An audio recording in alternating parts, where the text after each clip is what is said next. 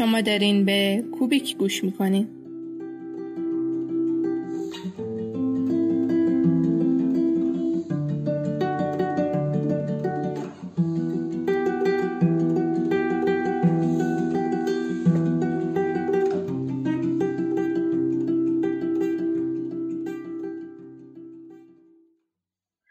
اگه حوصله کرده باشین و چند تا از مقاله های مربوط به مشاغل آینده رو خونده باشین به سرتیترهای مشابهی می‌رسین. سرتیترهایی مثل پرستار افراد سال خورده، همکار و طراح و فروشنده یا دستیار هوش مصنوعی، کارگاه داده، تحلیلگر داده، متخصص پرینترهای سبودی و امثال اون برمیخورین. عناوینی که پیش بینی میشه که در آینده نزدیک در جایگاه نیازهای اصلی مردم قرار بگیرن.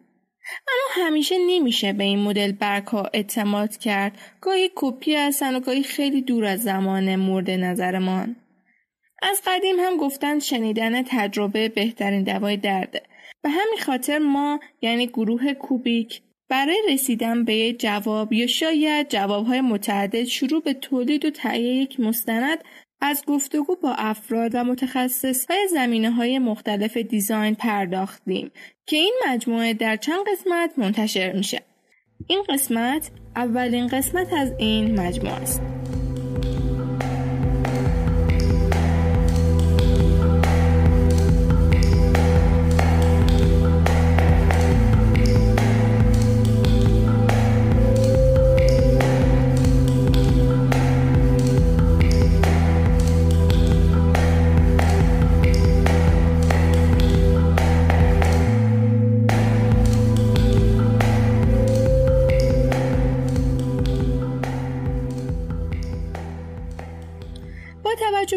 اهمیت این موضوع و بازار کار آینده نزدیکی مثل 20 سال دیگه طراحان پیر یا جوون ما باید برنامه‌ای برای خودشون بریزن که در آینده هم به کمکشون بیاد. باید سعی کنیم با فکر و پیشبینی حدودی آینده مهارت‌هایی که مورد نیاز هست رو آموزش بگیریم تا در اون بازار کار و حتی جو business ی بتونیم ادامه بدیم. شاید عجیب به نظر برسه اما گاهی میشه با نگاه به گذشته مسیر آینده رو کشید. اما اگه با مورخین یا بعضی تحلیلگران گفتگوی داشته باشین می‌تونن براتون از دوره های تاریخی یا گبهایی که هر سری بعد از هر انقلاب به وجود اومده بگن. مثلا ممکنه مسیر حرکت محصولات در بازار درست مثل زمانی که پتانسیل پلاستیک پیدا شد و بازار رو کامل تغییر داد بگن. درست مثل الان که محصولاتی با material پیکسلی یا به اصطلاح مجازی یا هر چیزی معنای product رو تغییر دادن. پس شاید در آینده نزدیک پتانسیل ماده جدیدی یافت بشه و روند رو تغییر بده. یا در حوزه معماری که قبلها با دست تماما ساخته می‌شد. بعد ماشین ها اومدن و بعد ممکنه خونه ها دیگه ساخته نشن و فقط از جایی به جای دیگه منتقل بشن. یا سیستم جدیدی شبیه همین خونه های پیش ساخته به بازار راه پیدا کنه. صنعت روشنایی توجه به فرم و زیبایی بیشتر جدا بشه و انسان رو در مرکز توجه خودش قرار بده و بیشتر به سلامت اون و محیط اطرافش بپردازه. یا شاید گروه های طراحی دنیا از طراحی اجسام لوکس دست بردارن و به سمت یافتن راه حل های جدیتر برای ایجاد برابری در سطح علمی و نحوه زندگی همه انسان ها تو این کره زمین باشن. همونطور که همین الان هم قدم های کوچکی برداشته میشن. کریم رشید توی سخنرانی جدیدش توی LightFair مثال خوبی زد. اینکه قبلا مثلا اتاق هتل ها با کلید باز می شد و بعد کارت های هوشمند اومدن و حالا که بعضی درها با صدا مردمک چشم یا اثر انگشت باز میشن. حالا شما می‌تونین یه هفته رو بدون نیاز به کاغذی از کاغذهای توی کیف پولتون به راحتی بچرخین اگر یه گوشه هوشمند توی جیبتون باشه. حالا درست در مقایسه حال و گذشته شاید در آینده ایمپلنت هایی درون بدنمون باشه که تمامی اطلاعات ما رو درون خودش جای داده و حتی نیاز به اون گوشی هم دیگه نباشه. اولش ترسناکه اما از کجا معلوم؟ خلاصه که این سوال ها پایانی برای خودشون ندارن پس باید رفت دنبال جواب هاشون. در این قسمت برای پیدا کردن بعضی از جوابها میزبان یک فردی بودیم که صفتهای اصلی ایشون خلاقیت و پشتکاری بسیار بوده. مهمان ما یعنی آقای امین حسنی یه عشق خودروه که با مدرک ارشد تو رشته مکانیک تجربه چند ساله به عنوان طراح ارشد شرکت پارابیت در امریکا رو داشته و حالا هم در کنار استارتاپ های خودشون یعنی هکسیدوم، بلو هارت هیرو و کرد یه شغل تمام وقت با سمت مدیر طراحی رو داره. عضو انجمن IDSA هست و در کنار تمامی فعالیت های دیگرشون دوازده ثبت اختراع به جای گذاشته و در این گفتگو با من فاطمه انصاری و همکارم زینب زاری از تجربیاتشون که از بهشهر مازندران شروع میشه و تا الان به نیویورک امریکا رسیده گفتن. پس بهتر زودتر بریم و شروع کنیم.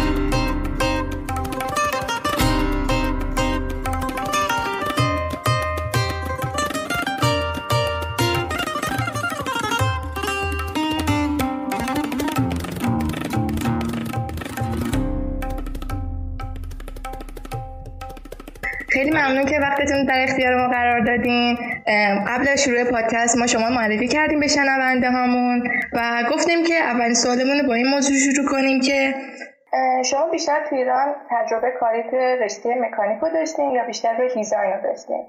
بیشتر business بود اتفاقا در کنار خانواده. من مهندسی مکانیک رو خوندم برای اینکه فقط می‌خواستم تهران باشم چون من شمالی‌ام اصالتا. و خانوادم توی شمال فقط business دارن و نیاز داشتم که از خانواده دور باشم که بتونم مسیرم ادامه بدم. حالا یکم شخصی میشه اینجا منظور این که یکم این اتفاقات برمیگرده به شرایط خودم نه کشور ولی به خاطر مسائلی که توی خانواده بود من نمی‌تونستم خیلی فعالیت های غیر از business خانواده انجام بدم. خیلی اجازه نداشتم. ولی مجبور شدم که خانواده رو ترک کنم. 18 19 سالگی برم تهران. اونجا سعی کنم رو پای خودم وایستم. کار می‌کردم در کنارش درس میخوندم. انیمیشن تمرین می‌کردم و وارد design شدم product design و بعد متوجه شدم به علاقه من product design طراحی خودرو رو خیلی دوست دارم ولی چون خیلی بهش علاقه دارم اونو به عنوان تفریح گذاشتمش کنار. فقط باش تفریح می‌کنم. و کارهای خیلی خوبی هم تو زمینه کردم. هم یه یه concept دیگه طراحی کردم. 19 20 سالم بود که خیلی سر صدا کرد. بعد آقای نادر فقیه زاده از BMW به من ایمیل من جواب داد و خیلی تشویقم کرد که طراح محصول بشم نه طراح خود رو بعد آمریکا هم که اومدم چند سال پیش روی طرح کوین سگرگرا خودم یه حرکتی زدم این فویلای عقبش رو دیزاینش عوض کردم. تمام محاسباتم و تحویل کرشن وان کوینسکت اونر کمپانی دادم. بعد چند هفته پیش توی مهمونی به من گفتن که اون محاسبات رو اتفاقا استفاده کردن. عنوان تفریح خیلی تفریح خوبی بود برام ولی هیچ وقت به صورت پروفشنال بهش نگاه نکردم. به نظر رشته که خوندین یعنی مکانیک به علاقت خیلی کمک کرده؟ من مکانیک ایرودینامیکس خوندم. واسه که اون دو تا پروژه فان آره کمک کرده. ولی کاری که الان انجام میدم هیچ ربطی به تحصیلم نداشت. درسته. پس شما بعد از تغییر مکان زندگی شاید برای مدت کوتاه یا شاید بلند خیلی تغییرات بزرگی ایجاد شد. سه تا business جدید راه انداختین حالا می‌خوام بدونم تو این دو سال اخیر که کرونا وارد وارد جهان شد چه تغییراتی تو business شما ایجاد کرد؟ اول یه مسئله ای رو بگم این که خیلی از ایرانی ها مخصوصا follower ای من فکر می‌کنن که یا افرادی که من از ایران می‌شناسن فکر می‌کنن اتفاقاتی که برای من افتاده به صرف این بوده که به خاطر کشور آمریکا بوده به خاطر شرایط اینجا بوده و همین اتفاقاتی که اینجا داره برای من میفته برای همه میفته. اگه فقط بیان آمریکا. اینو همین اول بگم که عوض کردن محل زندگیم اونقدی تاثیر نداشت توی اتفاقاتی که برام افتاد. شاید 5 درصد. بقیهش همش networking و آشنا پیدا کردن و کار قوی ارائه دادن و با این اون صحبت کردنه. چرا؟ چون توی زمینه کاریم توی آمریکا هم من جز دسته خیلی کوچیکی هستم که تونسته پیشرفت خوبی رو توی مدت زمان کوتاه داشته باشه. اینو می‌خوام از همه الان بگم چون خیلی از طراحهای جوان به من پیام میدن و میگن ما می‌خوایم دقیقا کاری که تو می‌کنی بکنیم کجا درس بخونیم؟ انتظار دارن بیان آمریکا دو سال درس بخونن و دقیقا توی همین زمینه توی این توی این سطح کار بکنن. اینو از الان بگم که اون پشت کار وحشتناکی که استارتاپ نیاز داره چه در ایران چه در آمریکا هیچ فرقی به کشور نداره. همه جا همونه. اینو اول بگم. دوم اینکه کرونا چه تأثیری گذاشته. خب من تولید یه سری از محصولاتم یک سال و نیم عقب افتاد که کمر منو شکن توی این قضیه. اون لیوانایی که تولید کرده بودم قرار بود سال 2019 دیگه نهایتا 2020 اینجا برسه و وسط های 2021 رسید که خیلی از نظر cash flow از نظر گردش مالی خیلی اذیتم کرد. در کنارش برای Blue Heart Hero برای اون قطعات پرینت سه‌بعدی هم من یک سری برنامه ها داشتم که اونها همه یک سال یه سال و نیم افتاد. ولی خدا رو شکر شانسی که آوردم توی زمینی که کار می‌کردم برای شرکت پربت کارامون عقب نیفتاد چون من چون در جریان کرونا هنوز نیاز به طرحهای جدید از سمت شرکت های مختلف بود. واسه همین خیلی از خارجی ها ایرانی ها شغلشون از دست دادن. بعد سوال دیگه ای که داشتم اینه که خب تغییرات مطمئنا ایجاد کردین تو روند کاریتون تا تو این دوران ادامه پیدا کنه. چون من چند پیش داشتم یه تستاک گوش می‌دادم داشت پیش بینی می‌کرد که ممکنه این پاندمی تا 2041 ادامه پیدا کنه. و خب از همین الان دیگه که آدما دیگه عادی شده براشون این شرایط باید یه مسیر رو برا خودشون طراحی کنن. شما مسیر business اتون رو چجوری طراحی کردین برای این دوران؟ من اتفاقا قبل از کووید کمپانیامو طوری استارت دادم که همه چی remote باشه. و هیچ وقت نیاز به office نداشته باشیم هیچ وقت نیاز به production نداشته باشیم همه چیز رو به صورت اینترنتی انجام بدیم. و خیلی موفق پیش رفت و وقتی کووید شروع شد هیچ فرقی رو ما حس نکردیم. از اون لحاظ اذیت نشدیم. ولی اون کشتی Evergreen که گیر کرده بود و اینها محصولات من چهار ماه عقب, عقب افتاد تحویلش. یه سری اتفاقات اینطوری هست که ما هیچ جوره نمی‌تونیم کنترلش بکنیم. اون فاکتورها رو اگر بذاریم کنار ریموت کار کردن رو خوب تونستم استبلیش بکنم توی کمپانیا و خیلی داره خوب پیش میره. و حس می‌کنم اصلا با کووید و بدون کووید آینده کار کردن ما همینه. نسل بعدی مخصوصا جنزی به جایی می‌رسه که دیگه نمی‌خوان برن توی یه office. مگر اینکه office ش مثل گوگل و اپل و اینها خیلی خفن باشه. در غیر این صورت دوست دارن خودشون office شون رو انتخاب بکنن. همونطوری که خیلی فکر می‌کنن. WeWork از business داره خارج میشه ولی من حس می‌کنم برمیگرده. نیاز ما هست که work رو خودمون انتخاب بکنیم و یک سری task داشته باشیم که باید در اون هفته انجام بدیم و چه در یک روز انجام بدیم چه در هفت روز. برای شرکت دیگه فرقی نمی‌کنه. به نظر من کارای ما به اون نقطه می‌رسه. یکی اینکه خب شما مدرک تحصیلیتون مکانیک بود ولی خب بیشتر شما رو به اون یه دونه طراح می‌شناسن. این روند چه شکلی به وجود اومد؟ این کاری که شما کردین و اینکه خب ادامهش این که خب شما با مدرک مهندسی تونستین به این آمریکا یا نه؟ به خاطر چیز دیگه ای بود. نه من با مدرک مهندسی کارشناسی مهندسی توی ایران علوم تحقیقات دانشگاه آزاد نه جای برگ داره نه چیز خاصیه دانشگاه خوبیه ولی اصلا مثل دانشگاه قوی دیگه ایران نیست. ولی با نمونه کارهایی که داشتم پروژه هایی که کار کرده بودم نشون می‌داد که علاقم در چه سطحیه تلاشم در چه سطحیه. و برای سیتی کالج که اپلای کردم برای ارشد مهندسی مکانیک اقدام کردم. ویزای دانشجویی گرفتم. سیتی کالج درسم رو یک ساله تموم کردم ارشدم و همزمان کار هم می‌کردم. بعد که ارشدم تموم شد توی یه شرکت نام پرافیت که غیر انتفاعی میشه فکر کنم توی یکی از این شرکت ها کار می‌کردم. درآمد نداشتم. فقط اون شغل رو نیاز داشتم برای اینکه بتونم لیگال باشم اینجا بتونم ویزامو حفظ بکنم. و دنبال ویزای کار بگردم یک سال من توی اون شرکت کار کردم. همزمان خب باید خرجمو در می آوردم.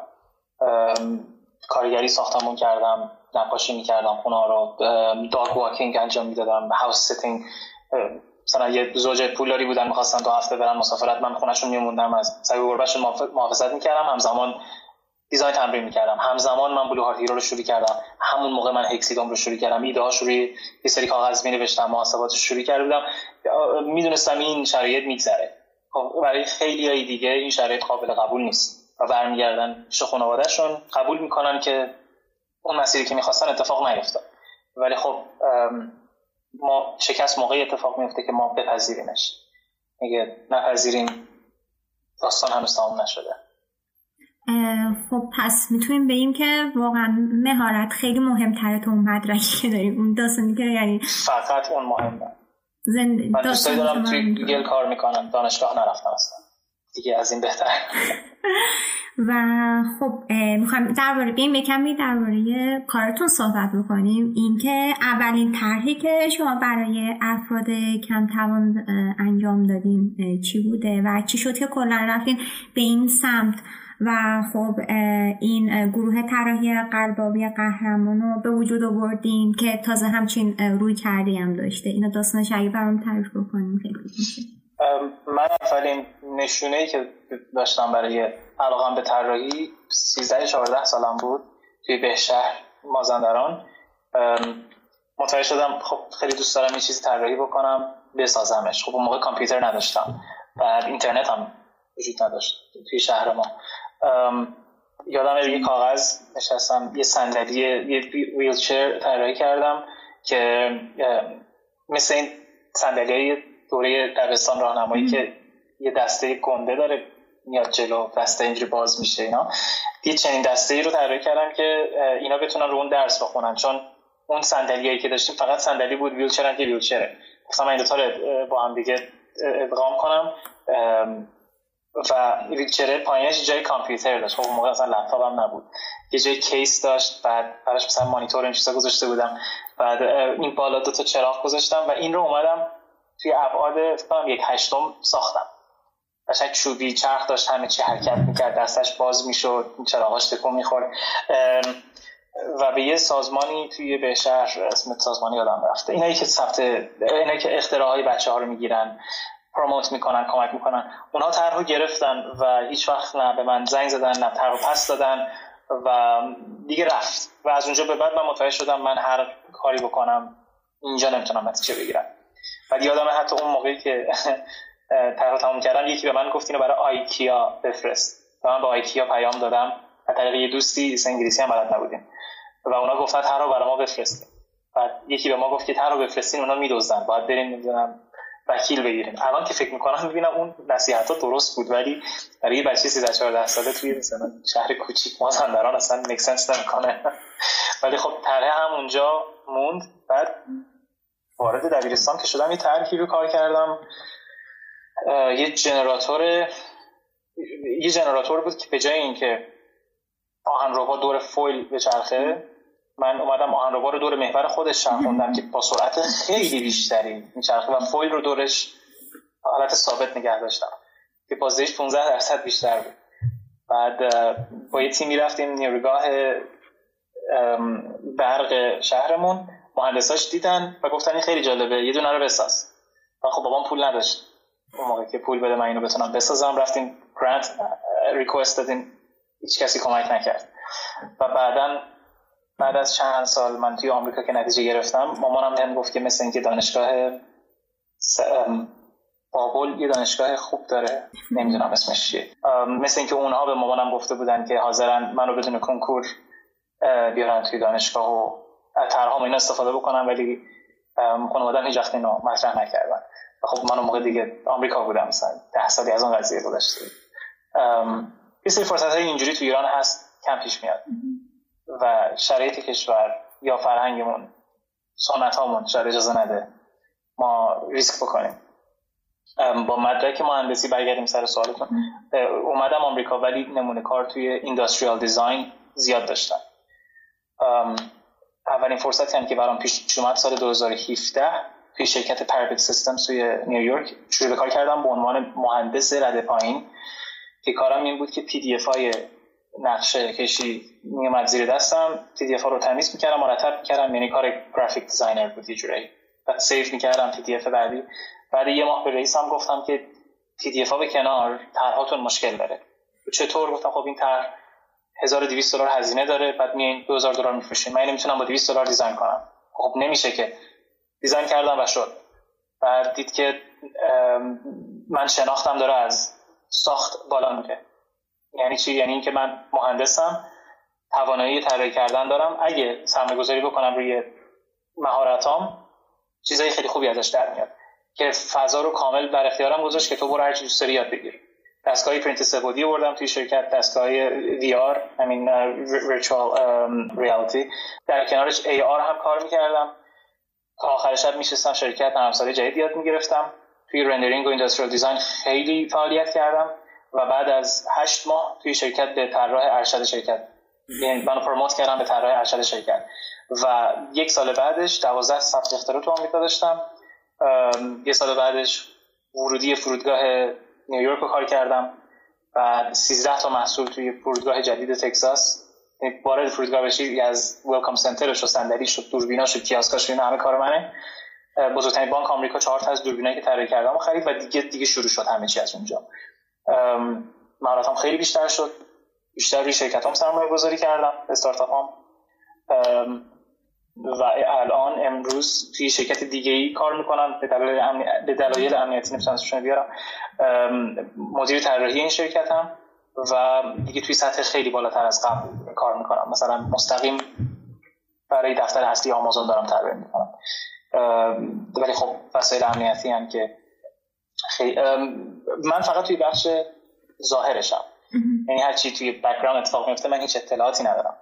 واسه همین توی زمینه این که OK یه ایده داریم یه budget ی هست مشتری دقیقا چنین چیزی می‌خواد و ما باید بتونیم 100 تا تولید بکنیم همین الان دو هفته و بعدش چهل هزار تا تولید بکنیم تو سه ماه. خب چجوری طراحی بکنیم که ابزار ساختمون بتونه پاسخگوی نیاز ما تو این timeline با این budget باشه. این کار خیلی سخته. این کار کار یه تیمه. چون مهندسی هست مهندسی طراحی مهندسی ساخت. طراحی صنعتی هست prototyping هست و یه بخشش marketing و entrepreneurship یعنی باید business owner باشی اینجور چیزا سرت بشه. واسه همین این شرکت من انتخاب کرد برای این پست و خیلی هم کارمون داره خوب پیش میره. اینکه این سوال جواب ندین اینکه چی شد که شما تصمیم گرفتین که بیاین برای انسان های کم توان محصول طراحی بکنید خب یکی اینکه خیلی همش دوست داشتم کمک بکنم به افرادی که دیده نمیشن و ما همش فکر می‌کنیم اون افرادی که دیسابیلیتی دارن معلولیت دارن معلولا کار ازشون بر نمیاد. یه برچسبشون می‌زنیم میذاریمشون کنار. در صورتی که هیچ کس نمیاد بپرسه خب معلولیتشون چیه؟ فیزیکیه جسمیه. دیده میشه یا پنهانه. کجای بدنشونه؟ کرده هیچ کس نمیاد اینا رو بپرسه. یعنی اگه طرف یه بند انگشت نداشته باشه اسمش میشه معلول. بعد خب ممکنه مسابقه دو هم راش ندن. خب اون که مثلا مشکلی نداره. به کارهای دیگه بهش ندن. آره نمی‌تونه جراح باشه ولی می‌تونه طراح باشه. این سوالا رو نمی‌پرسن. میگن طرف معلوله تموم شد. نمی‌تونه تو شرکت ما کار بکنه من حس کردم این موضوع خیلی مشکل توش زیاده و حتی افراد با معلولیت هم دارن فعالیت می‌کنن. اکتیویست زیاد داریم ولی باز صداشون شنیده نمیشه. و دلیلش رو می‌دونستم چیه. دلیلش اینه که هر دو گروه دارن به به این مشکل به این سوال غلط جواب میدن. بهش اشتباه دارن نگاه می‌کنن. گروه دیسابیلیتی خودش رو یک گروه می‌دونه. گروه without disability بدون معلولیت داره خودش رو جدا می‌بینه. و دارن سعی می‌کنن نقطه مشترک پیدا کنن. هیچ وقت نیومدن بگن که ما همه یکی هستیم اگه نگاه عوض بشه. خب این توی پس ذهن من بود. موقعی که توی اون نام پرافیت اون شرکتی که سال اول کار می‌کردم اونها یه ایده ای داشتن. یه طرح پرینت سبودی بود. برای اینکه یه چنگال توش جا می‌شد بعد این طرح میومد توی دست توی افرادی که توی دست افرادی که این مش به پایین ندارن. این انگار یه حالت فقط ساید دسته. این توی این گیر می‌کرد بعد این چنگاله این جلوش. بعد من به پسره گفتم که خب این طرح جالبه ولی کار نمی‌کنه. این اولا برای همه سایز همه نیست. خیلی سخت ساختنش. یه مهندس نیاز داره اونو بسازه. طول می‌کشه. و وقتی فکر بکنی چنگاله اینجا دست بود. یعنی اگه طرف دست نداشت اینقدر این وسیله بلند بود چنگال اینجا بود. گفتم طرف نمی‌تونه استفاده بکنه از این. این میکسنس نمی‌کنه. این ایده جالبه. ولی نحوه اجرا غلطه. بعد من گفت خب تو چه ایده ای داری؟ من یه چیزی شبیه به ساعت. مادم چیزی مثل ساعت طراحی کردم. چنگال می‌رفت توش. بعد توی جهت های مختلف می‌تونست قرار بگیره و طرف می‌تونست هر جای دستش این بند رو ببنده. بعد ما دو نفر امپیوتی داشتیم. افرادی که دست نداشتن.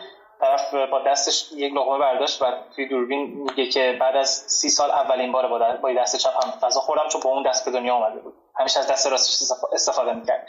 و طرف یهو تعجب کرد که وای این چه چیز جالبیه. شما بیشتر از این طرح می‌تونید کار بکنید مالک شرکت اصلا این ویژن رو نداشت که این ایده می‌تونه جهانی بشه می‌تونه تبدیل به یک یه برند بشه زندگی میلیون ها آدم عوض بکنه.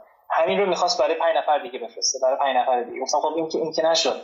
ما باید پلتفرمی باشیم که همه افراد بیان دور هم جمع شن. ولی قبول نکرد. و من چند هفته نشستم به این قضیه فکر کردم که پاسخ جواب شما چرا من دارم تو این زمینه فعالیت می‌کنم؟ و به این نتیجه رسیدم که اون ایده قوی رو من دارم. خیلی ندارن. توی هم افرادی که تو این زمینه دارن کار می‌کنن. افرادی که معلولیت دارن هم این رو نمی‌بینن. و من نمی‌تونم اینو توضیح بدم برای کسی. بهتره که خودم استارت بزنم یه شرکتی تاسیس بکنم که بشه یه پلتفرم آنلاین که هر کسی که ایده های خوبی اینجوری داره بیاد توی اون platform share بکنه. و هر کسی که مشکل داره بتونه اونها دانلود بکنه پرینت بکنه استفاده بکنه. حالا چرا پرینت سه‌بعدی هر چیزی غیر از پرینت سه‌بعدی نیاز به ابزار داره پست تولید تولید انبوه باید بشه بسته بندی باید تبدیل به یه business بشه. ولی پرینت سه‌بعدی طرف می‌تونه طرح بگیره بره دو تا پلاک اونورتر یه پرینتر سه‌بعدی پیدا بکنه چون الان خیلی دارن. و می‌تونه با قیمت خیلی کم پرینت بکنه. اگه اندازش نشد یه بار دیگه پرینت بکنه. یکم ابعاد بزرگتر. هزینهش کمتر از هزینه قهوه است. واسه همین خیلی راحت تر طرف می‌تونه به اون به نیازش برسه. آره هر نیازی که داره. آره دقیقا. یا هر محصولی که می‌خواد استفاده بکنه. من یه قدم اومدم عقبتر. گفتم اوکی این فقط یه ایده نیست. این حل مسئله حل یه مشکل خیلی بزرگه. ما داریم مشکلات رو طبق نیاز طبق محصول داریم حل می‌کنیم. به جای اینکه یک دست رباتیک design بکنیم اومدیم گفتیم یه قطعه کوچیک بره روی لیوانت روی قاشق چنگال و اون قاشق رو تو بتونی راحت استفاده بکنی بدون اینکه چیزی بپوشی. و متوجه شدیم این فقط برای افراد معلول افرادی که دست ندارن نیست. کسی که پارکینسون داره arthritis داره مشکلات هر مشکلی که دستش داره هم می‌تونه از این استفاده بکنه. و به این نتیجه رسیدم از اینکه اگر من این ایده رو اجرا نکنم کسی دیگه اجرا نمی‌کنه. و بهتره که یکم وقتم رو سرمایه گذاری بکنم روش. خیلی می‌پرسن آیا من خانواده معلولیت داشتن؟ نه. دوستی داشتم که معلولیت داشته؟ نه. صرفا حس کردم ایده خوبیه و من خیلی خوب بلدم چجوری اجراش بکنم. و می‌تونم تبدیلش بکنم به یک پلتفرمی که دیزاینرها می‌تونن ازش استفاده بکنن دیده بشن مسابقه بذاریم و افراد با معلولیت بتونن با کمترین هزینه بهترین راه حل رو برای نیازشون پیدا بکنن. در این زمینه من چند تا سوال داشتم. اینکه با توجه به تمرکزی که روی این حوزه داریم شما آینده طراحی برای افراد کم توانه چطور می‌بینید و اینکه بچههایی که علاقه به فعالیت تو این حوزه دارن باید رو چه مهارتی تمرکز کنن و چه چیزی رو یاد بگیرن؟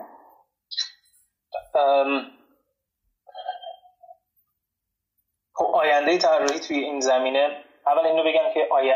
trend بعدی design accessibility و inclusivity هست.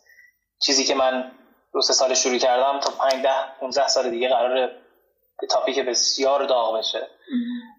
و برای همینی که شرکت کرت رو تاسیس کردم که فقط توی این زمینه ما محصول بدیم.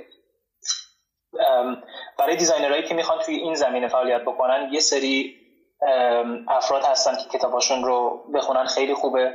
من اینا رو لینکش رو براتون میفرستم. دیزاین خیلی خیلی فکر می‌کنن دیزاین اینداستریال دیزاین و مهندسی مکانیک. طراحی صنعتی و مهندسی مکانیک دو تا رشته متفاوتن. درسته که باید در کنار هم کار بکنن ولی دو تا رشته متفاوتن. از دید من اصلا اینطور نیست. یه اشتباهی تو سیستم آموزشیمون که این دوتا رو ما از هم جدا کردیم. باید این دوتا در کنار هم کار بکنن. چرا؟ چون مهندس ها فقط و فقط به این فکر می‌کنن که تر باید اجرا بشه. به پایین ترین قیمت با کیفیتی که فقط قابل قبوله و در سریعترین زمان. طراح صنعتی میگه نه این طرح باید پاسخگوی این نیازها باشه باید زیبا باشه باید از این material ها استفاده بکنه. حس مایی که touch ش می‌کنی باید یه حس خوب بهت بده. اینها دارن در دو تا مسیر متفاوت حرکت می‌کنن. و اینها باید توی مسیر حرکت بکنن. و به نظر من ما باید course های industrial design art اینها رو توی مهندسی داشته باشیم و course های مهندسی رو پیچیده تر از چیزی که الان هست توی زمینه industrial design من industrial design نخوندم ولی با بچه های طراحی صنعتی وقتی صحبت می‌کنم می‌بینم واقعا براشون فرقی نمی‌کنه که از پلاستیک مدل یک استفاده بکنن یا پلاستیک مدل دو. و میان یک خط رو خیلی راحت عوض می‌کنن و من ازشون می‌پرسم می‌دونین الان پروسه ساختتون چقدر عوض شد؟ اصلا براشون مهم نیست. و یهو می‌بینی از vacuum casting jump می‌کنن به injection molding و ده هزار دلار فرق تولیدشونه. و من وقتی می‌پرسم چرا این کارو کردیم براشون اصلا مهم نیست. و این به نظر من بزرگترین مشکل اینجاست. بچه هایی که دوست دارن طراح های قوی بشن نباید فقط توی زمینه فعالیت بکنن. باید در حد اقل دو تا زمینه فعالیت بکنن. می‌خوای طراح خیلی قوی باشی؟ اوکی در کنارش مهندسی یاد بگیر. در کنارش فشن یاد بگیر. در کنارش artificial intelligence یاد بگیر. coding یاد بگیر یه چیزی رو قاطی اون رشته base بکن. چون دانشگاه فقط میاد base رو یاد میده و این وظیفه ماست که دقیقا مسیر رو چجوری پیدا بکنیم. یکی میاد مهندسی می‌خونه یکی میاد یه چیز دیگه. من خواهرم الان داره توی مریامه ایژن استادیز می‌خونه که بیشتر زبان چینیه. بارها و بارها بهش گفتم چیزای دیگه در کنارش یاد زبان اسپانیش و فرنچ و اینها هم داره کار می‌کنه. هنوز این رشته دیگه ای نیست. الان راضی شده یک زمینه دیگه ای توی زمینه تکنولوژی شروع بکنه. یاد گرفتن. اینجاست که شما می‌تونید چیزی جدید تولید بکنید میگم خیلی از من می‌پرسن چه دانشگاهی رفتی؟ آیرودینامیک خود رو خوندم. و میگن خب چه رفتی به این داره؟ بحث هم اینجاست. علاقتون رو بیاین ببینید تو چه زمینه بدون شک بیشتر از یک زمینه است. اینها رو با هم ادغام بکنید خودتون مسیر رو پیدا می‌کنید می‌تونه یک می‌تونید تو زمینه فشن فعالیت کرده باشین و اندستریال دیزاین یا هم یک متریال خیلی هارد رو خیلی سفت رو با لباس قاطی می‌کنین یک صنعت جدید شروع میشه. یه چنین توضیحی می‌تونم بدم. از اینکه بچه اگه بخوان خلاق باشن باید اطلاعاتشون رو یکم گسترش بدن. درسته. آره خیلی مثال خوبی زدی مثلا این من خیلی خوب مشاهده کردم که کلاسی که داشتیم برای مدل سازی بود استادم مثلا یک نمونه می‌داد می‌گفت مثال بزن که چیزی تولید میشه. و بچه ها مثال می‌زدن و استادان دقیقا مکانیک خونده و گفت نمیشه این اینجوری ساخت دستگاهش نیست. هزینهش نیست دفعه لیزری می‌خواد. و خیلی خوب درک کردم موضوعی که گفتین خیلی مهمه. درسته. یه سال دیگه که برای همین بخش افرادی کم توان داشتین. شما گفتین که بهترین وسیله برای تولید راه حل که برای این افراد گذاشتیم 3D printing بود. می‌خواستم بدونم که در حال حاضر با چه material هایی می‌تونی از این دستگاه استفاده کنی؟ به نظرتون در آینده قراره این دستگاه چه تغییراتی بکنه و موادش چه تغییراتی بکنه okay. دلیل اینکه من پرینت سه‌بعدی رو انتخاب کردم این بود که هزینه های ساختش خیلی پایینه. هزینه دستگاه خیلی پایینه. خیلی ها بهش دسترسی دارن و هر shape مدلی رو که بخواین می‌تونین تولید بکنین.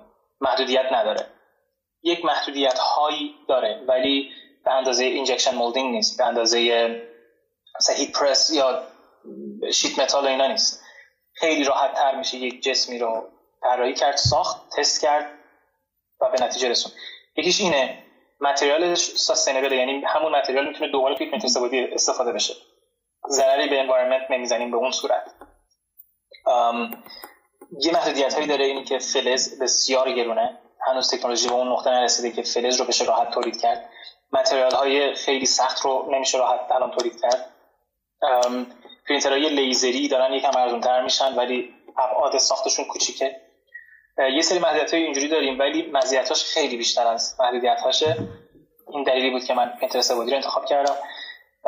سوال بعدیتون این بود که چه تغییری می‌کنه پرینت سبودی در آینده؟ اینکه دستگاه ها خیلی ارزون تر میشه به دو دو, دو دسته تقسیم میشه. یه دستش اینه که حالت کامرشال داره دستگاهی کوچیکتر با توانایی بهتر کیفیت بهتر قیمت پایینتر وارد خونه های ما میشه. یا وارد بقالی سر کوچه. اونا به زودی دستگاه هایی خواهند داشت که شما میای توی گوشیت نگاه می‌کنی case موبایل انتخاب می‌کنی می‌زنی خرید دو ساعت بعد پرینت میشه میری از همون بقالی برمیداری میری خونه. این اتفاق میافته. و یا ما 3D print shop هایی داریم مثل دفترهای کپی که الان میریم 20 برگ کپی می‌کنیم ما به زودی مغازه هایی خواهیم داشت مراکزی خواهیم داشت که پرینت سه‌بعدی ارائه میدن. و یه مسئله دیگهش اینه که اصلا سرعت ساخت به سمتی پیش میره که وسیله های ما طوری طراحی میشن که made to order یعنی موقعی ساخته میشن که خرید انجام بشه. مثل همین phone case موقعی شما موقعی اونها میسازنش که شما خرید کرده باشین. یه مقاله خیلی قوی از طرف UPS سال 2015 هست.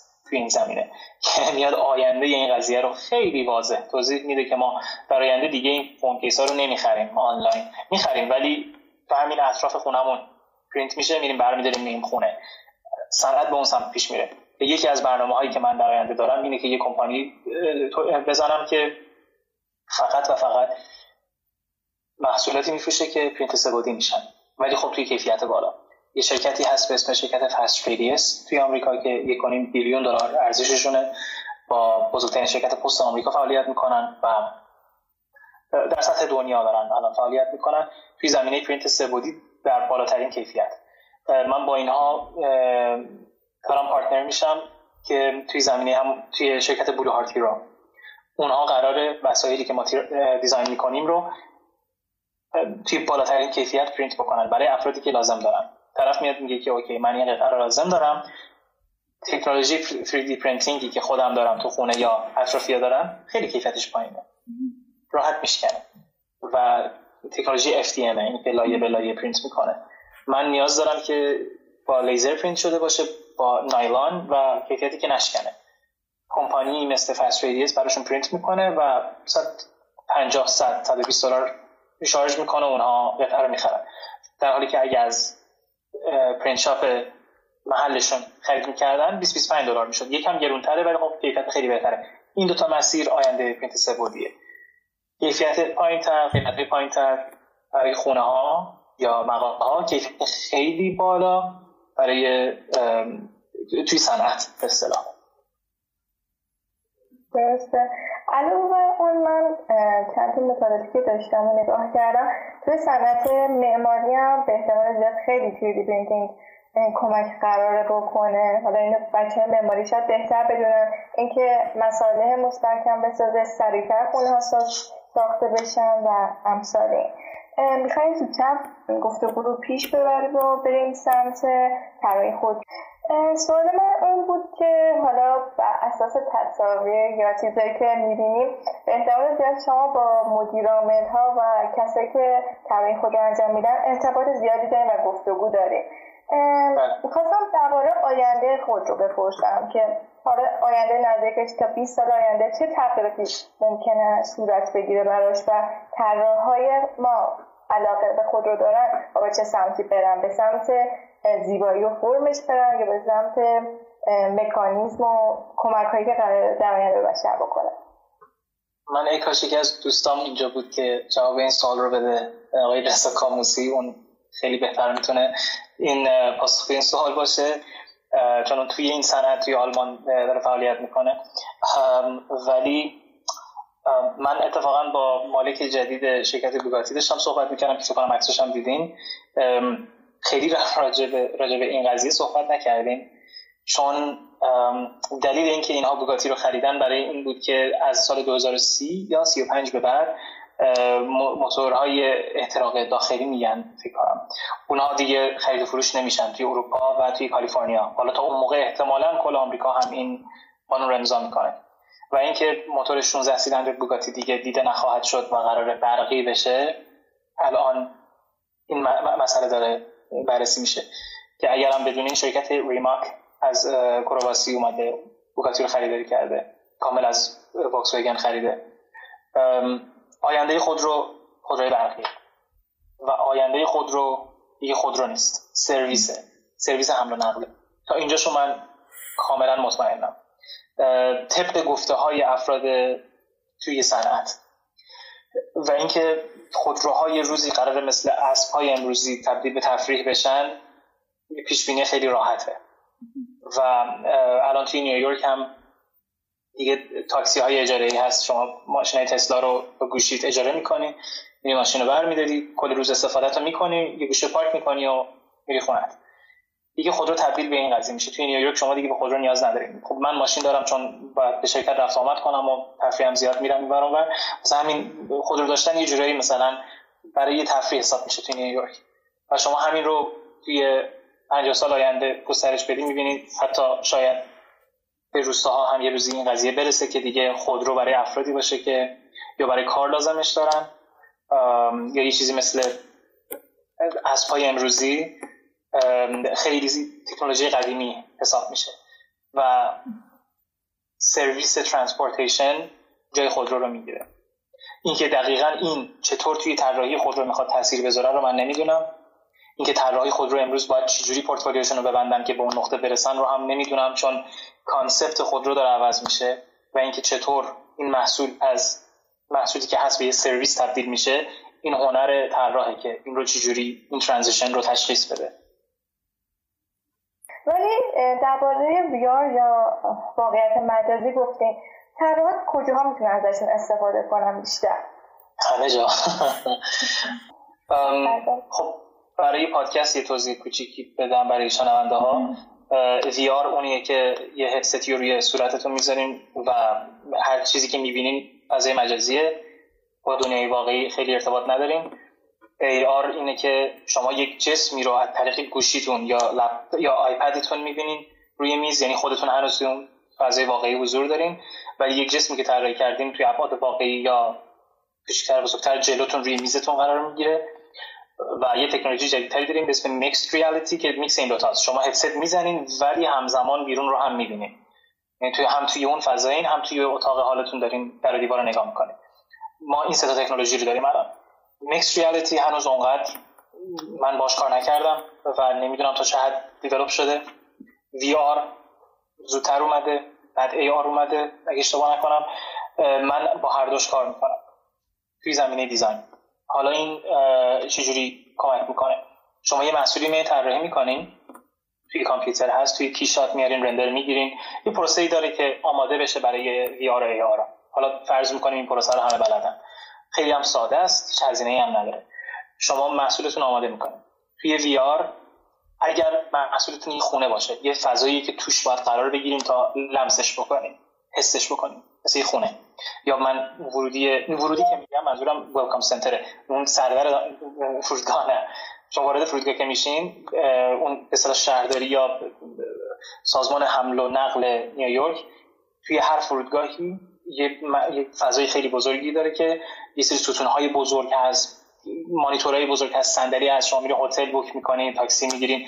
تمام اون فضا رو که من دیزاین کردم خب ما نمی‌تونستیم در قالب عکس به فرودگاه نشون بدیم یا به دولت نشون بدیم.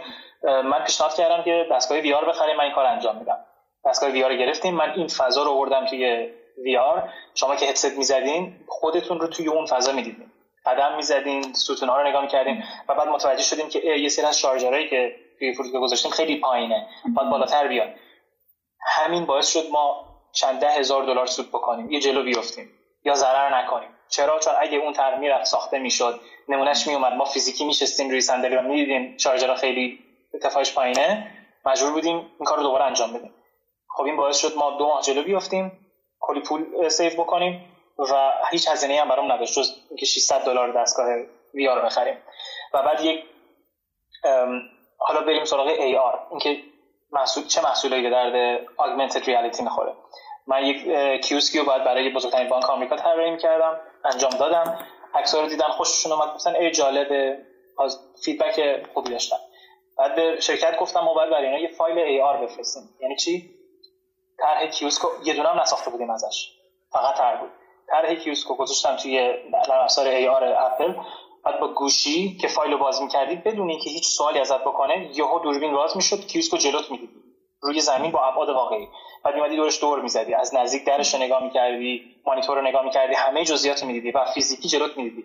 بعد کیوسکو می‌تونستی تکون بدی ببری کنار مثلا ورودی بانک بذاری. اینه که براشون فرستادیم عاشق تر شدن. چرا؟ چون لمسش کردن. چون تنها جلوشون دیدن. بعد هزینه رو به ما دادن. حالا ما رفتیم یه دونه ساختیم که 30000 خورده هزینه داشت برای ما. به جای اینکه اون 30000 تا هزینه بکنیم اونا براشون پست بکنیم با 10000 دلار دیگه اونا ببینن بگن ای اینجا شیرات داره. بدون هیچ هزینه ای اونا نگاه کردن و اتفاقا این سری تغییرات هم ایجاد کردن. ما تغییرات رو انجام دادیم بعد اینو ساختیم. الان برای یه سری از سازمان ها دارم توی آمریکا طراحی می‌کنم دقیقا همینطور. بدون اینکه هیچ نمونه ای بسازیم فایل ای رو براشون میفرستیم اونها می‌بینن نظر میدن. ما ما ایرادهای طرح رو پیدا می‌کنیم بعد میایم طرح می‌سازیم. تو این زمینه طراحا خیلی می‌تونن سود بکنن و برای من خیلی جالبه که نه مهندسان نه طراح صنعتی با ویار ایار کار می‌کنن. من تو اینترنت باشون صحبت می‌کنم با طراحای خیلی خوب. میگن نه ما با این تکنولوژی کار نمی‌کنیم. هر دوش مجانیه هیچ هزینه ای نداره و خیلی کمک می‌کنه. چرا طراحا کار نمی‌کنن با این تکنولوژی ها من نمی‌دونم. و چرا حس می‌کنن خیلی سخته با این تکنولوژی کار کردن؟ یوتیوب گوگل همه چی هست. خیلی راحت میشه با این کار کرد. فقط یه ذره نیاز به خوش و علاقه داره که شما وقت بذاری و این تکنولوژی ها رو یاد بگیری. ولی در نهایت بهترین ابزار یک کاغذ سفید و یه مداده بهترین ابزار. من یکی وقتی داشتم فعالیت شما رو می‌دیدم و دنبال کردم یه مهارت خیلی مهمی متوجه شدم. اینکه شما به راحتی وارد نمایشگاه ها میشین وارد گروه ها میشین و خودت رو پرزنت می‌کنین ایدهاتون رو پرزنت و مطمئنم این توانایی خیلی تو افراد ممکن مخصوصا در جوان ایرانی خیلی کم باشه. نمی‌دونم اعتماد نفس کمی دارن یا به اندازه کافی ایده ندارن یا مهارتش رو بلد نیستن. شما چجوری این مهارت رو خودتون تقویت کرده؟ تمرین تمرین تمرین. و جرأت. خیلی جرأت مهمه. خیلی مهمه. و ریسک باید باید ریسک بکنی. من این رو بارها میش خیلی من اینو میشنوم. که من میگن اعتماد نفست خیلی بالاست. خب آره ولی دلیل داره. میگم و به من میگن از اینکه خیلی خوب خودتو پرزنت می‌کنی خیلی قوی خودتو پرزنت می‌کنی. دلیلش الان میگم. اعتماد به نفسم خیلی بالاست برای اینکه چیزی برای از دست دادن ندارم. من موقعی که ایران بودم همه چی داشتم. خانواده دوست رفیق ماشین خونه کار. ما خانوادم برند آجیل آجری رو تو شمال ایران دارن که برای چند نسلمون کافیه. من دوست داشتم دیزاین بکنم. خانوادم نمی‌خواستن. قرارمون این بود که من اگه از ایران رفتم خودم هم خودم. خانواده هیچ کمکی نمی‌کنن. تا باشه مسئله نیست. اومدم نیویورک شب اول خونه بودم. متوجه شدم اون پولی که با خودم ایران آوردم برای دانشگاه فقط برای دانشگاه برای خونه نیست. برای خوابگاه نیست. شب اول بی خونه بودم. دو هفته توی خیابونای نیویورک توی لایبرری چی میشه کتابخونه دانشگاه. دیگه کارگری و اینها و بابام میخندید. از اینکه تو برگردی اینجا همه چی داری. تو اینجا داری چیکار می‌کنی؟ ولی من می‌دونستم می‌خوام کار خودم بکنم. اینکه صفر صفر بودم شاید پایین تر از صفر بودم. و واقعا تا یک سال خورده پول غذایی درست حسابی نداشتم. اوضاعم خیلی بد بود. چیزی برای از دست دادن نداشتم. واسه همین با اون شرایط وحشتناکم خیلی راحت خودم رو present می‌کردم چون چیزی برای از دست دادن نبود. ریسک چی؟ من چی رو از دست بدم؟ به من بگن نه من reject کنم. چی از دست نمیدم. یکی اینه که اعتماد به نفسم بالاه نه اینکه خیلی خودم خوب میشستم برای اینکه می‌دونم اگه این به من بگن نه و منو reject بکنن اتفاقی نمیافته. فرصت های دیگه رو من ایجاد می‌کنم. و دوم اینکه ریسک پذیری اینه که با هر کسی که صحبت می‌کنی چه مالک جدید بوگاتی باشه چه همکلاسی توی دانشگاه باشه در نهایت همه ما آدمیم. همه ما هر روز بیدار میشیم صبحونهمون می‌خوریم هممون خانواده داریم هممون مشکلات داریم و هممون یک آدم با روحیه خوب و مثبت رو دوست داریم. یک, کسی که خوش اخلاق ایده های خوب داره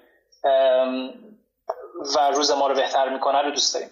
همه ما دوست داریم به همون احترام بشه. همه ما دوست داریم یکی ما رو جذاب ببینه. من خیلی روی این تمرین کردم که چجوری با چجوری آدم ها رو بشناسم چجوری باشون برخورد بکنم. رو بادی لنگویج هم خیلی کار کردم. و اینکه توی شرایط مختلف چجوری بتونم بحث رو طوری عوض بکنم که نظر همه رو, نظر همه رو جلب بکنم. این خیلی طول کشید تمرین کردنش. من تهران تهران که بودم طرح بینور که کار می‌خواستم کار بکنم می‌رفتم یکی از این نمایشگاه های خفن بی توی پاسداران. خب رام نمی‌دادن. از بیرون ماشینا رو نگاه می‌کردم یادداشت می‌کردم inspire می‌شدم. فقط نگاه می‌کردم ماشینا رو. یه روز دیگه دلم زدم به دریا در زدم گفتم من می‌خوام بیام تو. بعد اونا کلی خندیدن گفتم بیا تو بیا تو. چی می‌خوای بخری؟ داشتن یه حالتی مسخره می‌کردم بهشون گفتم هیچی مزاحمتون نمیشم فقط می‌خوام ماشینا رو ببینم. خیلی برام سنگین بود این کار. شروع کردم ماشینا رو نگاه کردم بعد به شوخی با من گفتم می‌خوای کاپوتش هم برات باز کنیم در رو باز کنیم داخلش هم ببینی که مثلا می‌دونیم تو هیچی سرت نمیشه. من چیزی نگفتم یه customer ی اومد یه مشتری اومد داخل که ماشینا رو ببینه. یه سوالی پرسید. گفت اینا dynamic seat دارن یا نه؟ بعد این فروشنده های نمایشگاه گفتن نه نداره. بعد من گفتم چرا داره؟ یه همه تعجب کردن از اینکه چقدر پررویه که جواب میده. بعد اومدم براشون توضیح دادم که dynamic seat یعنی این و این تکنولوژی رو تمام ماشینای شما دارن. بعد مشتری خیلی خوشش اومد. گفت چه جالب سوئیچ بده ماشین ببینم. همین باعث شد اونها با من رفیق شن. هر که تموم کردم بهشون تو موبایلم نشون دادم. گفتن هر برام بفرست. هفته بعدش که رفتم نمایشگاه دوباره بهشون سر بزنم screen سی... wallpaper تمام مانیتوراشون طرح من بود. و از همونجا متوجه شدم ارتباط زدن با خفن ترین نمایشگاه ماشین تهران ساده تر از این حرفاست. آمریکا که اومدم با بزرگترین نمایشگاه آمریکا هم دقیقا همین کار کردم. رفتم در در نمایشگاهشون ماشیناشون می‌دیدم رفتم تو. تا یه روزی مدیرش اومد گفت کی هستی می اینجا ماشینا رو نگاه می‌کنی؟ اینا طرحامو بهش نشون دادم با من رفیق شد.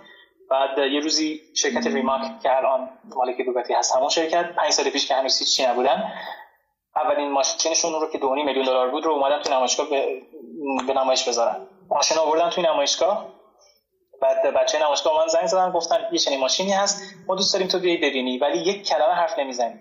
لباس خوب میپوشی هیچی نمیگی. چون اینجا کلی پولدار هست بیلیونر هست میلیونر هست آدمای معروف هستن. لطفا چیزی نگو. گفتم چشم. اومدم اونجا با حالا کت شلوار و اینا. ویدیوش هم هست که توی ماشین میشینم بعد اون گوشه وایسادم همه سرمایه گذاره دور ماشین دارن ماشین می‌بینن. یه لحظه این مدیر رفت یه تلفن جواب بده. من یه سوال پرسیدم از مالک شرکت که فلانجای ماشینتون مشکل مهندسی داره. و یهو همه نگاه کردن گفتن که میشه توضیح بدی مشکلش چیه؟ اومدم جلوی کم که توضیح دادم. طرف سویچ رو من داد. جلوی این همه آدم گفت برو تو ماشین بشین. می‌خوام نظرتو بدونم. همین باعث شد به من هفت position معرفی کردن. گفتن ما می‌خوایم استخدامت کنیم توی کرواسی. که من بهشون گفتم نه مرسی من می‌خوام تو نیویورک. هنوز کارگر ساختمون بودم. ولی می‌خواستم توی آمریکا بمونم. reject کردم پیشنهادشون رو و خیلی تعجب کردن از اینکه من که توی شرایط بد هستم. چرا باید اون reject کنم؟ گفتم چون می‌خوام شرکت خودم بزنم. این باعث شد که یهو نظر همه جلب شد که این خیلی جرأتش زیاده. و من حتی مصاحبه کاری رو به همین دلیل از دست دادم. اینقدر راحت بودم توی مصاحبه. ریلکس بودم اینا حس کردن یه چیزی هست که من استرس ندارم و منو reject کردن. و شرکت دو تا از تیمای طراحی اپل تیم طراحی تیم طراحی Apple Watch با MacBook Pro دعوتم کردن کالیفرنیا به همین دلیل. از اینکه نه تو میای اینجا یه سال کار می‌کنی میری. تو اصلا علاقه به اپل نداری. خیلی راحت اینجا نشستی راحت جواب سوال میدی. بعد گفتم خب کوالیفای که هستم. قبول نکردم. گفتن نه تو از اونایی هستی که برای خود شرکت می‌زنه من انداختن بیرون. یه جایی به ضررتون تمام میشه. ولی به عنوان کارآفرین یا انترپرنور خیلی مهارت خوبیه. تا تسلا منو بیرون کردم تیم طراحی اونا هم منو بیرون کرد به نظرم همین کمالات آخر خودش کلی درس داشت و کلی فکر داره که بچه ها فکر کنن روی چه چیزی با مهارت پیدا کنن قویشن تا بتونن ایده جذب شن. اینکه مثلا شما اشاره کردین که وقتی داشتین پروژه دانشگاهتون رو بستین همین تو همین ایران رو موضوعاتی فکر کردین رو نکاتی فکر کردین که جهانی باشه و بپذیرن. و مثلا این سوال پرسم که مثلا موقع انجام پروژه به چی فکر چه تغییری داشت پروژه شما و بچه های دیگه؟ چی کار کرده یکی اینکه با اینکه زمینه کاریم نبود و بقیه به من می‌گفتن به تو هیچ رفتی نداره اینجا چرا فعالیت می‌کنی گوش نکردم کار خودم کردم من حتی دید ساختمونم طراحی کردم تو ایران حسن ازشتم راجع به اون. معمارا به من می‌گفتن کار تو نیست تو مهندس مکانیک و چه طراحی ساختمون ولی کار در سطحی بود که اجرا شد. یکی اینکه همین میگم نترسن از اینکه تو زمین های مختلف اگه ایده ای دارن تو زمینه خودشون نیست و می‌دونن اون ایده متفاوته بدون شک مسیر خیلی خوبی رو دارن میرن. چرا؟ چون افرادی که توی یه زمینه فقط کار می‌کنن دیدشون باز نیست. یه کسی که از بیرون به اون به نگاه می‌کنه ایده جدیدتر داره. همیشه باید ریسپتیو باشن قبول بکنن که یکی از یه دیگه ایده بهتر بهشون بده. واسه همین اگه توی زمینه تولید برق تو زمینه ویلچر و اینها. هر جایی ساختمون ماشین هر جایی فعالیت کردم فقط علاقه خودم علاقه داشتم ایده داشتم و می‌دونستم چجوری باید اجرا شه یا می‌دونم چجوری research بکنم که یاد بگیرم چجوری اجرا میشه. همین رو گذاشتم کنار هم و نتیجه گرفتم. من تو بسته بندی آجیل برای خانوادم گوش نمی‌کردن به حرف من. داشتم یک سری بسته های فوق العاده بد تولید می‌کردن. با اینکه دیگه من مسیرم از اونها جدا شده بود. دیگه باشون کار نمی‌کردم. براشون دیزاین کردم ایمیل کردم و وقتی آمریکا بودم متوجه شدم تمام بندی های اونا عوض شده. دیگه دیر شده بود. و برای و خانواده‌ام پدرم داشت یه ساختمانی میساخت. تا من می‌گفت برو مثلا پول کارگرا رو بده. خب بذار من دیزاینش بکنم. می‌گفت نه. خب چرا نه؟ شهر من به شهر بین کوه و دریاست. فوق العاده زیباست. ساختمانی که طراحی شده بود هیچ چیزی جلوشو نگرفته بود. و معمار دیوار رو به دریا با جنگل رو بسته بود. یه سمتش دستشویی بود یه سمت دیگهش نمی‌دونم چی بود ولی بسته بود. و یه سری پنجره کوچیک داشت. بعد من روی همون طرح معماریش اومدم یه سری خط کشیدم. خب مامان من خیلی مذهبیه. اومدم خونه رو طوری طراحی کردم که مامان من اگه از اتاقش رو همون دستشویی استفاده بکنه مهمان داشته باشیم مهمان رو نمی‌بینه. و همزمان خونه خیلی فضای بازی هم باز هم هست. در پشت براش گذاشتم که اگه بابا مهمون داشت مامانم بتونه راحت لباس پوشه بره بیرون به کارش برسه. بعد همزمان سخت خونه رو طوری اسکیس زدم که یه سری فرم های رندوم هست به جای مربع و دایره هایی که همه می‌ذارن. بعد طوری طراحی شده که از جای مختلف وقتی به سقف نگاه می‌کنیم هر shape ی فرم مختلفی داره. این باعث میشه که وقتی راه میری movement داری حس کنی سقف داره میرخصه بالای سرت داره تکون می‌خوره و خیلی آرامش بهت میده. اینقدر مامانم و تر و دوست داشت خونمون و خونه که توش بزرگ شدم و فروختن اومدم تو آپارتمان. این 6 سالی که من آمریکام خانوادم تو آپارتمان دارن زندگی می‌کنن. بعد دو تا سکو گذاشتم عقب و جلو. طوری سکوها رو position گذاشتم که طلوع با غروب آفتاب رو مامانم بتونه هر روز ببینه. و هنوز که هنوز از من تشکر می‌کنه که من هر روز طلوع غروب آفتاب رو می‌بینم. هر روز دریا و جنگل می‌بینم. خب این نیاز به مهارت نداشت. فقط این بود که من client رو میشناختم ابزارهامو میشناختم budget مو میشناختم و راه حل رو میشناختم. اینا رو گذاشتم در کنار هم و تموم کردم و اینجا که بودم تر معمارا به من زنگ می‌زدن. می‌خوام با می‌خوام باهاتون کار بکنیم. من معمار نیستم. یه پروژه کار کردم خیلی هم خوب بود. معمار نیستم. این رو حس می‌کنم یه خط خیلی باریکیه. بین اینکه من تبدیل به معمارشم الان یا اینکه اون فقط یه پروژه موفق بود. می‌دونم منظورم چیه؟ اینکه اگه خلاق یه ایده خلاقانه بود شاید دلیلی برای نباشه که من معمار خیلی خوبی هستم. اینو می‌خوام بگم. من فکر می‌کنم شما یاد گرفتین که چه شکلی به مسئله نگاه بکن. این آره این خیلی اتفاقا نکته درستیه. دقیقا. اینکه یاد گرفت چون دیگه براتون دیگه فرقی نداره که اون پرابلم مثلا چیه. یاد گرفتین که چه شکلی بعد مسئله رو حل بکنین و دیدتون چه میشه. برای همین دیگه همه چی رو راحت حلش می‌کنین دقیقا. کاملا درسته. انگار بسیاری از مشکلات ما وقتی نگاه بینوشته به وجود بیاد حل میشن اینکه مردم اینو کاملا درک کنن و قبول کنن. کسی که نقاشی داره می‌تونه تو حوزه های دیگه سخن بگه. تا فکر تو بی پلاس بود داشتش درباره پروژه حرف می‌زد. اینکه یه سایتی هست افراد مختلف مسائلشون رو مطرح می‌کنن و افراد معمولی از دانشجو گرفته تا دکترای هر رشته ای می‌تونه بیاد اون مسئله رو پیشنهاد بده و حلش کنه. و مهم نیست که سابقه کاریش همون مسئله باشه. یه مثالی توضیح میده می‌گفت نفت داخل آب اگه اشتباه نکنم. دقیقا کامل یادم نیست. نفت داخل آب آزاد شده بود و مسئله این بود که چجوری نفت رو جمع کنیم. و یه کسی که توی کار بتون بود اومده بود ایده رو. اگه اشتباه نکنم ایده رو حل کرده بود. که اصلا موضوع یکی نبود. اینو با مردم قبول کنن تا بتونه پروژه ها خیلی قوی تر بره بالا. درسته؟ قانون ثابتی نیست که حتما باید توی این زمینه باشید تا نتیجه بگیری یا سرنوشت دینه که معمار باشید و همینه که هست. حق نداری تو جای دیگه نظر بدین کاملا غلطه. از پای غلطه این حرف. واسه همین هر جایی ایده خوب دارین به خودتون کامل ایمان داشته باشین اعتماد به نفس داشته باشین و ایده رو با قدرت انجام بدین. و پشتش وایسین. این برای این لیوانی هم که طراحی کردم.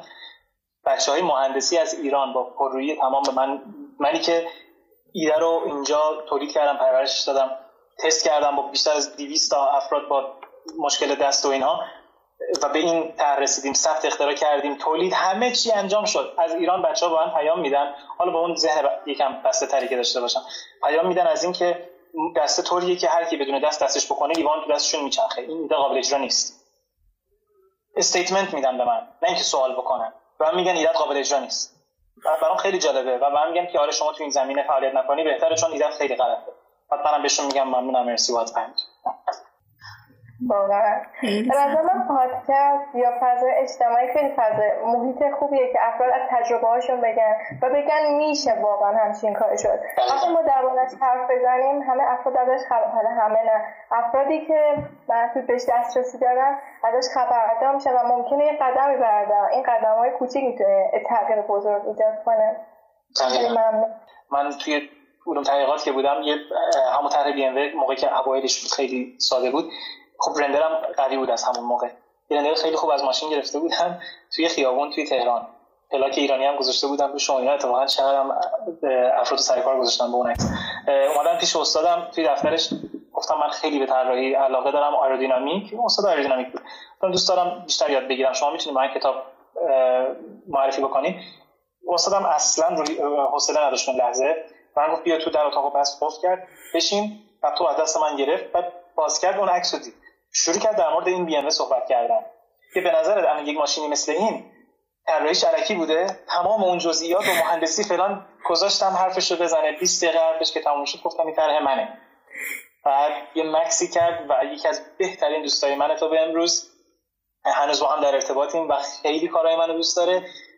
و به من این فرصت رو داد. نیومد منو جاج بکنه یا جری منو بگیره. یعنی مثل خیلی دیگه نبود. و این و همین می‌خوام بگم. از اینکه به صورت دیفالت همه فکر می‌کنن که مسیر اشتباهه ولی تعداد خیلی کمی از افراد هستن که درک می‌کنن که نباید محدود بکنن دانشجو رو یا اون نسل بعدی رو اجازه بدن طرف اکسپرس بکنه مهارتاشو و استعدادشو. ولی همه ما پیش میاد. خیلی ممنونیم از شما که این وقت در اختیار ما قرار دادیم حالا می‌خوایم در آخر سوالی که همیشه می‌پرسیم افراد. حرف آخرتون به شنونده ما چیه؟ به نظر من زندگی کوتاهتر از اینه که برای رویاهامون نجنگیم واسش و هیچ وقت رسیدن به هدف مهم نیست. مسیر مهمه. واسه همین از مسیر لذت ببریم. خیلی ممنونم. واقعا عالی بود. خیلی لطف کردیم واقعا. ممنونم. مرسی متشکرم. بیشتری داشته باشیم. ایران داشته باشیم با بیشتر چیزی یاد بگیریم واقعا. خیلی خوب.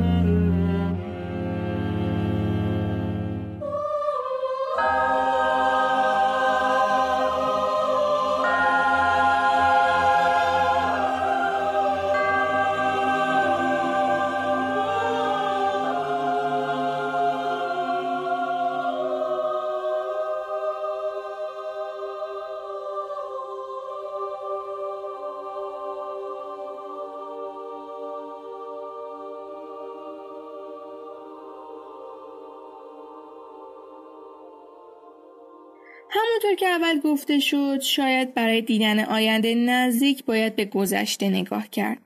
مثلا مقایسه کنیم چه چیزهای گرون بوده و حالا ارزون و بیارزش یا حالا چه چیزهایی ارزشمندن و در آینده قرار ساده و در دسترس تر خواهند بود. چند وقت پیش دوستی نظری داد که واقعا تفکر برانگیز بود. اینکه شاید 20 سال دیگه بچه های راهنمایی توی زنگ نقاشی یا کار و فناوریشون در حال استفاده از تمامی این نرم باشن که الان طراحا با اونا کسب درآمد می‌کنن. حالا سوال اینجاست که اون موقع دیزاینر رو مشغول به چه کارین؟ ابزار دستشون چی خواهد بود؟ و همینجاست که باید حواسمون باشه که به کدوم جهت قدم برمیداریم و کدوم دره این اقیانوس رو انتخاب می‌کنیم.